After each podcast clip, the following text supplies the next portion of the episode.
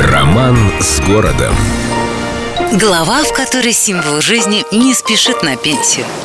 У нашего города множество самых разных символов. Кораблик, корюшка, котики. Есть официальные, есть не очень, а есть символы, которые не всякий видит, не всякий знает, но тем не менее они есть. И это настоящие символы жизни. Один из таких волшебных символов Петербурга стоит на Смоленской улице. Хлебозавод Московского района номер 12 заработал в 1934 году. Ничего особенного, просто предприятие хлебобулочной промышленности, как многие другие. В основном завод выпускал черный хлеб и ближе к сороковым армейские сухари. Но вот однажды он стал для города чем-то вроде Эрмитажа с русским музеем и Исаакием в придачу. Одним словом, возможно, самым ценным местом Ленинграда. В 1941 номер 12 стал крупнейшим изготовителем блокадного хлеба.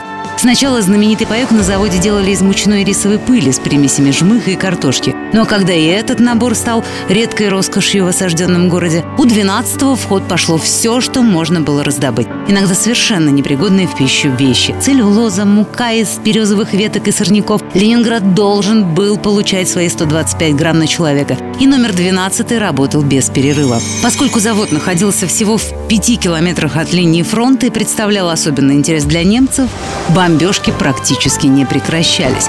Хлеб пекли под аккомпанемент рвущихся бомб. По воспоминаниям работниц, после объявления воздушной тревоги сначала спасали от осколков снарядов и мусора хлебную закваску и только потом шли в убежище. Хлебозавод на Смоленской улице проработал всю блокаду, став настоящим символом жизни и памятником героизму ленинградских пекарей. Сейчас 12-му уже больше 80 лет, но он не спешит на пенсию, продолжая угощать город превосходным хлебом.